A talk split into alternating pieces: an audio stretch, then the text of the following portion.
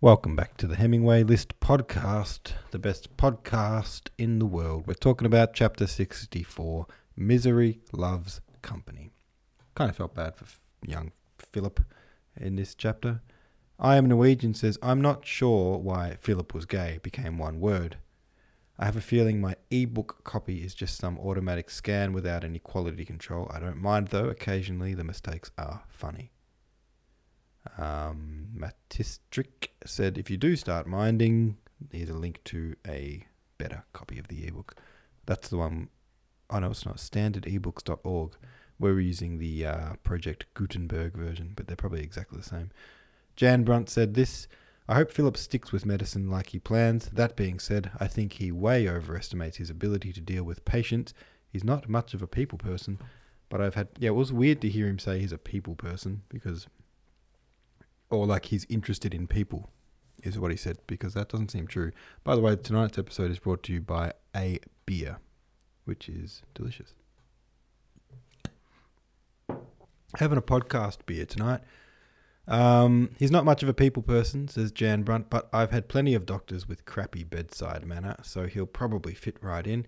He does enjoy travelling and interesting locales, so I think working abroad and getting paid for it might suit him. It wasn't terribly nice for Mildred to string him along without really caring for him, but she never deceived him.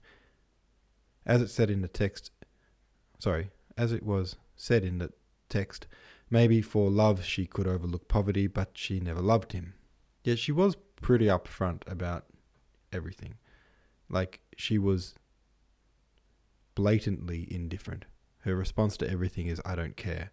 So she didn't really deceive him, I wouldn't say.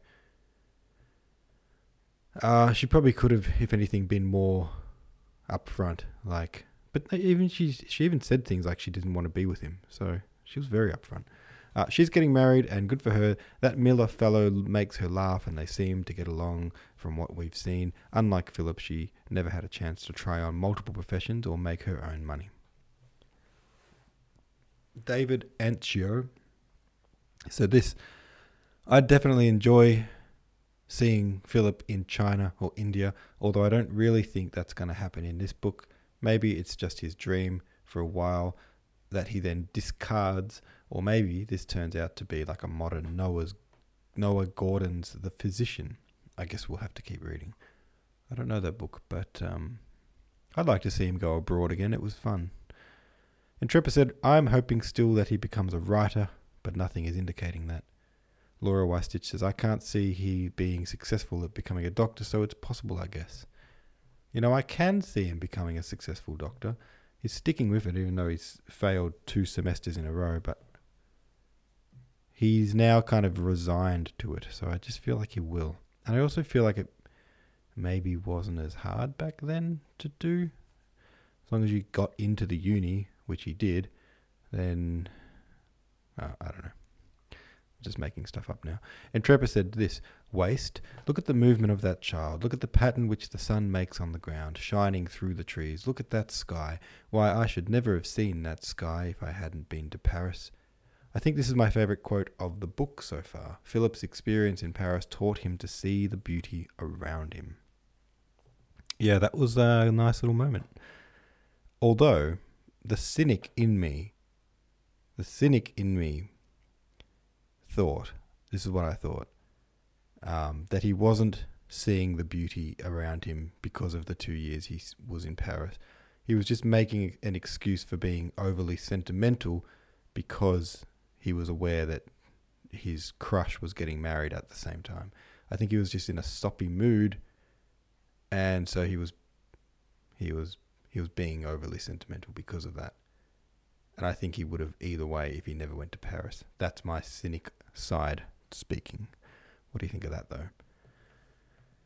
Anyway, um, let's read another chapter. And um, here's an ad for you. Today's episode of this podcast is brought to you by, brought to you, not brought to you, brought to you by patreon.com slash the Hemingway list, which is where you can go if you want to be an absolute bloody excellent legend and donate. Uh, oh, it's a short chapter, this one. This won't take long at all. It's chapter 65, and it goes exactly like this because I'm reading it. Hayward's visit did Philip a great deal of good.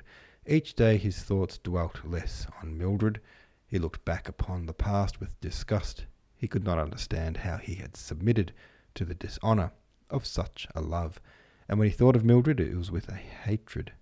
It was with angry hatred, because she had submitted him to so much humiliation. His imagination presented her to him now with her defects of person and manner exaggerated, so that he shuddered at the thought of having been connected with her. It just shows how damned weak I am, he said to himself. The adventure was like a blunder that one had committed at a party so horrible that one felt nothing could be done to excuse it.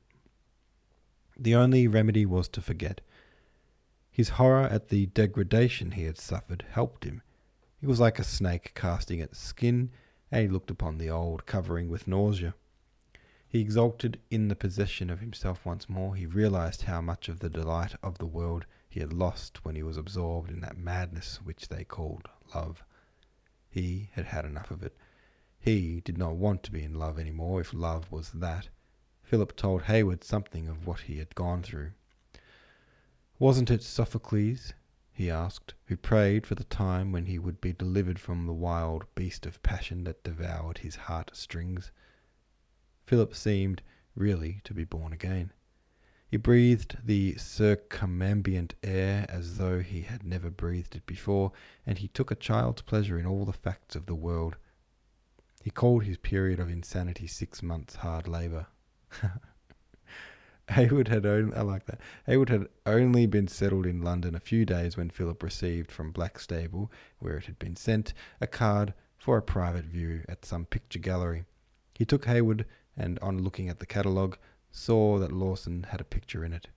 I suppose he sent a card, said Philip. Let's go and find him, and he's sure to be in front of his picture.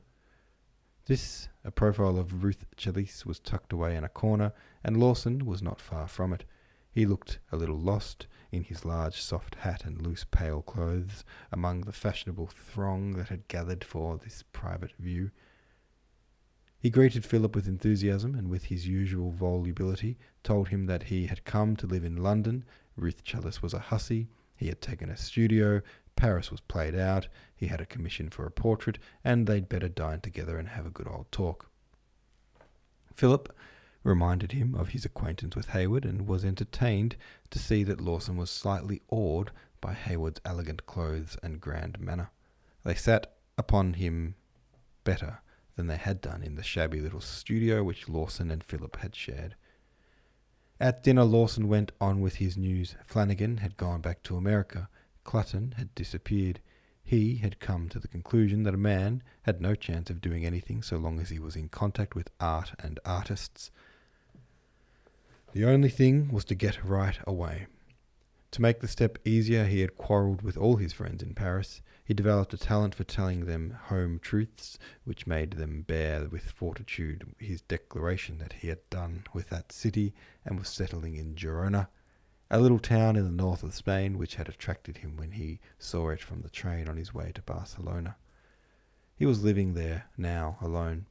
I wonder if he'll ever do any good, said Philip. He was interested in the human side of that struggle to express something which was so obscure in the man's mind that he was that he was become morbid and querulous. Philip felt vaguely that he was himself in that same case, but with him it was the conduct of his life as the as a whole that perplexed him.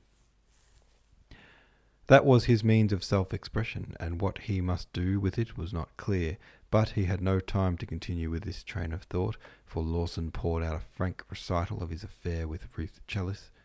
She had left him for a young student who had just come from England and was behaving in a scandalous fashion. Lawson really thought someone ought to step in and save the young man. She would ruin him. Philip gathered that Lawson's chief grievance was that the rapture, rupture, had come in the middle of a portrait he was painting. Women have no real feeling for art, he said. They only pretend they have. But he finished philosophically enough. However, I got four portraits out of her, and I'm not sure if the last I was working on would ever have been a success. Philip envied the way, the easy way in which The painter managed his love affairs. He had paused eighteen months pleasantly enough. He had got an excellent model for nothing, and had parted from her at the end with no great pang. And what about Cronshaw? asked Philip. Oh, he's done for, answered Lawson with the cheerful callousness of his youth. He'll be dead in six months. He got pneumonia last winter. He was in the English hospital for seven weeks, and when he came out, they told him one. He, they told him only. They told him his only chance was to give up liquor.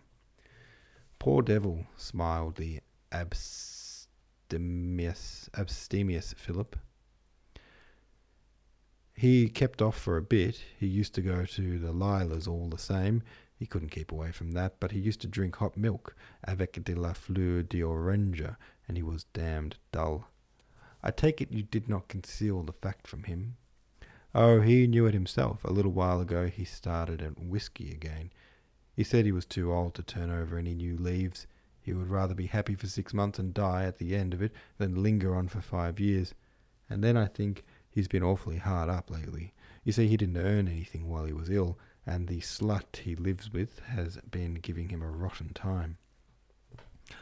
I remember. The first time I saw him, I admired him awfully, said Philip. I thought he was wonderful. It is sickening that vulgar middle class virtue should pay. Of course he was a rotter. He was bound to end in the gutter sooner or later, said Lawson. Philip was hurt because Lawson would not see the pity of it. Of course it was cause and effect, but in the necessity with which one follows the other lay all tragedy of life. Oh, I'd forgotten, said Lawson. Just after you left, he sent round a present for you. I thought you'd be coming back, and I didn't bother about it, and then I didn't think it worth sending on. But I'll come over to London with the rest of my things, and you can come to my studio one day and fetch it away if you want it. You haven't told me what it is yet. Oh, it's only a ragged little bit of carpet.